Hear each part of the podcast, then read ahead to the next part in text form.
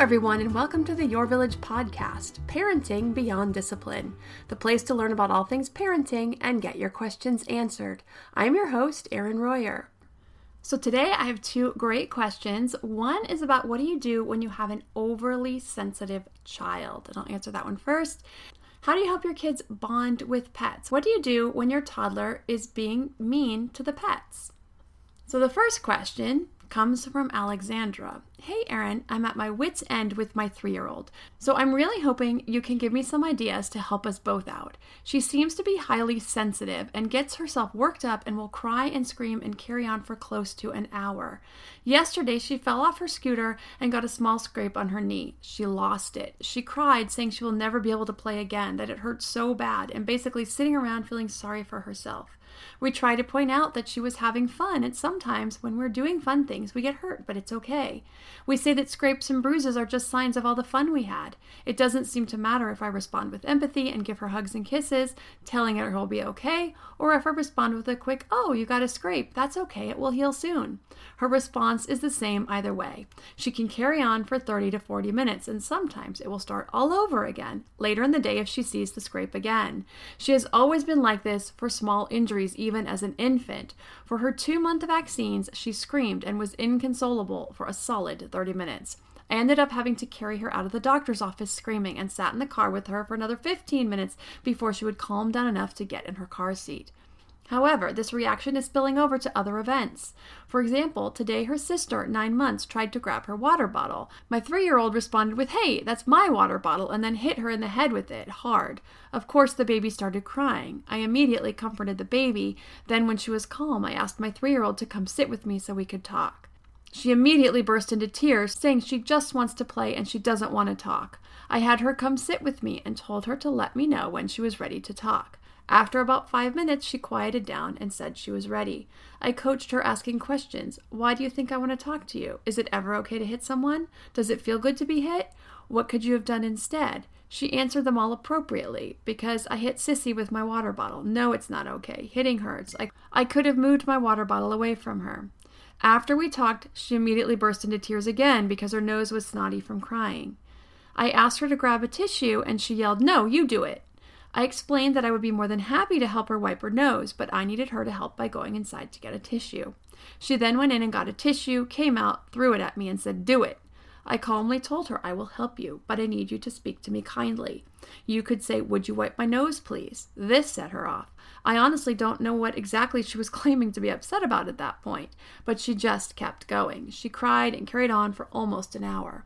I sat with her and asked her to take some deep breaths with me. I offered her a quiet place to sit and look at books. I offered her a stuffed animal to squeeze. She kept telling me that she just can't calm down.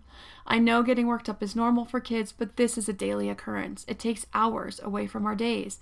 Many times she's very agreeable and can handle different situations, but at least once a day it ends like this. Is this normal? Is there something else I should be doing to help her? I have implemented a calm down basket that she can grab with things like books, quiet toys, a stuffed animal when she's feeling like she can't calm down, but almost no tricks I've come up with make a difference. I'm hoping you have some great ideas. Thank you for all your work to provide families with a great resource. I appreciate all the classes and podcasts, and I've listened to them over the past four years. For Alexandra, I let her know that because she is a member, I went ahead and answered her question right away that she's handling her outbursts very well. So, the work that she's doing with her daughter, being respectful, expecting and teaching her to do the same, setting these boundaries around the behavior, not making a big deal, and actually doing a really good job of minimizing the attention for the minor cuts, scrapes, and injuries. These are important to keep up just what she's doing to help her learn to recognize and work through the emotions. The only thing that I would add is to label the emotion for her. I can see that you're feeling angry, hurt, or frustrated about it, but you need to speak to me kindly. So, yes, little kids do have big emotions and big reactions sometimes, but I do agree that these sound a bit extreme. And I'm thinking a place to start is to make sure that physically everything is normal before digging deeper into the behavioral reasons. So, I asked her some questions. How is her daughter's sleep? Not just the hours of sleep, but the quality of sleep. Does she seem to toss and turn a lot? Are the covers all over the place in the morning? Make sure she's not just getting enough hours, but good quality sleep too. So I've heard of these stories with kids having these kinds of meltdowns, and it turns out they have sleep apnea or some other sleep disturbance or issue, and they just aren't getting good quality sleep. And this can really affect how well they can handle their emotions during the day. Once they get treatment, their adenoids taken out or some other type of treatment for their sleep issue, it's like night and day. The child's behavior turns around a 180. So then I also asked about nutrition. Does she eat relatively healthy foods overall? Not perfect. That's that's not necessary, but just most meals and snacks most days. Are there fruits and vegetables and is she eating a balanced diet with some proteins to balance those blood sugars and keep them even and keep them from spiking and dropping? If she sleeps relatively well and is getting the 12 to 13 hours of quality sleep in a 24 hour period, then I recommended that she have some blood work done. Um, hypoglycemia came to mind immediately, but I'm not a doctor, so I'm not sure if there's other things that they would want to test for that could be contributing factors. There could be some thyroid issues. I don't know, but the, tell the doctor about all of this and have them decide what test they might want to run on this. If you rule everything physical out, then you can start looking into the behavioral reasons and the ways to really dig into that. There are children who are very intense and emotional, and there are tools and things for working with that.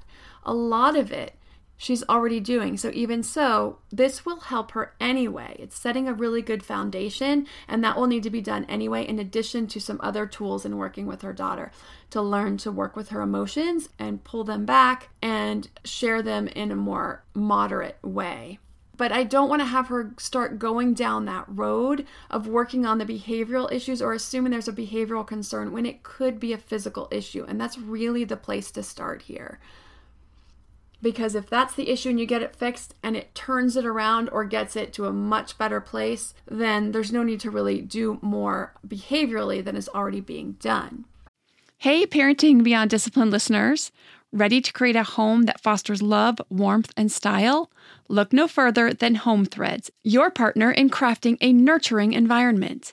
At homethreads.com, explore a thoughtfully curated collection of furniture designed for families who believe in positive parenting.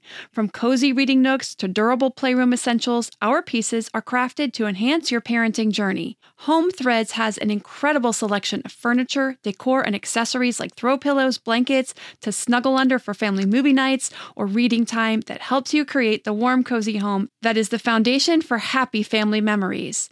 I love all the great pieces I've gotten from Home Threads to finish the look in my home. Gorgeous yet durable and cozy accent throw pillows, blankets, and some really cute wall decor. I have an ocean theme throughout my downstairs, so I got a couple of really great wall pieces to finish that look, and some picture frames for the family photos. Visit homethreads.com slash parenting today and get a code for 15% off your order. That's homethreads.com slash parenting to get your code for 15% off your order because great parenting deserves a great home. Home Threads, love where you live. To me, there is nothing more important than my family's health and well being. We all know the quality of the air in our home is important. But did you know indoor air quality can be up to 100 times dirtier than outdoor air? I've got to tell you about Puro Air. In 30 minutes, this device will remove allergens, dust, smoke, dander, and gases from the room. Puro Air uses a stronger filter called a HEPA 14 that filters pollutants at a microscopic level and is backed by scientists from Harvard and MIT. In laboratory studies, users saw noticeably cleaner air in just 30 minutes. When it comes to babies and children, there's nothing worse than dealing with a cranky baby or child who can't sleep because of congestion. Air purifiers can help reduce congestion and improve immune system function to fight those winter colds and flus. I use my Puro Air purifiers to clean the air in my home, especially in our bedrooms while we sleep. It has a quiet, relaxing hum and cleans the air from pet dander, allergens, viruses, dust, mold, odors, and contaminants. It has four levels low, medium, high, and sleep and four different timer options so you can customize it to your home and your needs. Check out Puro Air at getpuroair.com. That's G E T P U R O A I R.com. Puro Air is the only air filter that uses a HEPA 14 filter.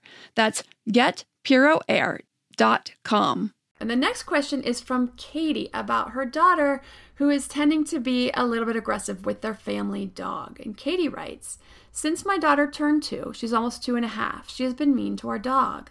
She gets upset if the dog looks at her or if the dog is near her. The dog gets excited when she comes into a room and will sniff her, but otherwise leaves her alone and never touches her toys.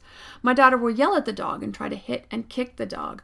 Every time she tries to hit or kick, I say, I will not let you hit the dog, and calmly hold down her hand. We talk about how the dog isn't able to speak, so she sniffs and licks to communicate. We talk about how the dog is part of our family and we love the dog. I'm just not sure how else to handle her behavior and general dislike and meanness toward the dog. Any advice would be appreciated. Now, this is a great question. This is one that hasn't been brought up before. Because, of course, our pets are family, but they also pose unique challenges when it comes to toddlers. Because our young ones don't understand empathy yet.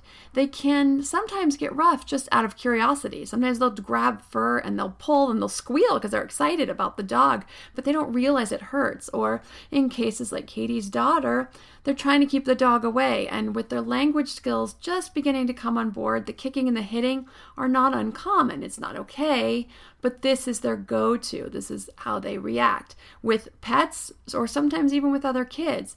So she's seeing the dog as a threat to her personal space, and so this is her way of communicating. At the same time, you want to both protect your family pet, but also teach your toddler proper ways to communicate with the dog and hopefully even bond. So, first off, what Katie is doing is excellent, setting boundaries around the way we treat our pets. But what I would like to see is changing the language to something positive because kids three and a half and under, the don't or stop language or or not is a negative. And so a lot of times all they hear is the opposite of that. So i will not let you hit the dog becomes all she hears is hit the dog. She translates the hit the dog but not the not part of it. So we need to be gentle with the dog. We touch the dog gently, um, those types of things. Put it in a positive, what you want her to do, instead of saying what you don't want her to do, because sometimes they have trouble with that language. And so it's not really getting fully through. So, here are some other ideas to help your toddler with better behavior and also with bonding with the dog. So, you can snuggle with your dog and pet him or her and invite your daughter to join you. And this will help build a connection during a time when she isn't feeling threatened about the dog, whether it's entering her play space or whenever it is that she's feeling some sort of threat. So she will likely be much more receptive. She can feel how soft the dog is. You can talk about that together. You can work with her on the petting, the snuggling, or the hugging with the pet, whatever she's willing to do or wanting to do, and the pet will tolerate. You can take your toddler and your dog to the pet store together and have your toddler help the dog pick out a new toy. This could be a really exciting and fun little adventure. Have your daughter hold certain toys, hold it out for the dog, and have your daughter decide which one she feels like the dog is most excited about getting, and then get that toy as a present from your daughter. You want to give positive feedback for positive interaction. So when she's gentle, notice, and you can say something like, You're petting the dog so gently. See how much she likes that? She's wagging her tail. You want to encourage positive interaction. So allow your daughter to give the dog a treat if you do that once or twice a day. And then give positive feedback for that. You gave her a treat. See how much she loves them? Do you think she loves those as much as you love strawberries? Or whatever food it is that she really likes? You're making a connection. You're creating a bond through creating an understanding that the dog has feelings just like ours. Dogs like nice touches, kind words, and good food. At her young age, it is okay to have the dog safely away during your daughter's playtime or whatever it is, or during the times that are triggering her to get stressed or feel like her personal space is being imposed upon. This gives her the space to play and not worry about the dog stepping on her stuffed animals or knocking over a block tower. Even though the dog has never done it, it doesn't mean your daughter's not concerned over it. You can watch some movies or shows about pets. One that comes to mind is Blue's Clues. That could be a good one to start with. Now, if you're trying to minimize screen time, I understand at these young ages. I know I did that too. But watching a show with a dog or a show about pets a few times a week, especially an educational one like Blue's Clues, could be very helpful in forwarding this cause. So that's just another idea. And then lastly, reading some books about dogs or pets in general. So here are some ideas to get you started. The Carl books are adorable. C A R L, Carl the dog. There's very few words in these. They're paintings put into a book, but you can describe what's happening in the scene and then you read the few words that are in it. But these are so cute. Carl babysits the daughter and takes her out on fun adventures. So there's books like You're a Good Dog, Carl, Carl Goes Shopping, Carl and the Masquerade Ball, I believe. There's a couple more. My kids love these, and so did I. And you just talk about what Carl's doing with the child through each page of the book and he takes her to the park um actually i think that's another one carl goes to the park or something like that um or carl's day at the park really really cute books um, and I actually, when I read these books, I wanted a Carl. I still do. He's a Rottweiler, and he's just so precious.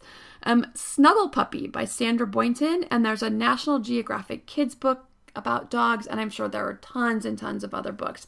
So you can start reading about dogs and helping her connect with dogs in that way. If you have any questions about child development, sleep, bedtimes, behavior, aggression, there are classes, 50 plus classes on the website at yourvillageonline.com under four different categories our positive discipline classes, health and development section, which is covers sleep and health and nutrition, self-esteem, lots of different other areas. Our education section about choosing a preschool, homework, as well as the modern parenting. Covers lots of issues that us modern parents face today, including the latest class, which is still one of my favorites, raising responsible kids, because that is the realm that I'm in right now is really working with my kids to take on more responsibilities. So that's a great class. You can find those at yourvillageonline.com. If you have a parenting question you'd like answered, send an email to podcast at yourvillageonline.com. Thanks for listening and see you next week.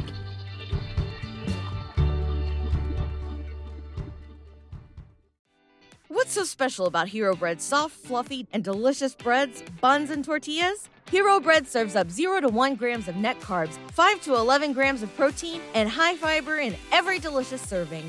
Made with natural ingredients, Hero Bread supports gut health, promotes weight management, and helps maintain blood sugar.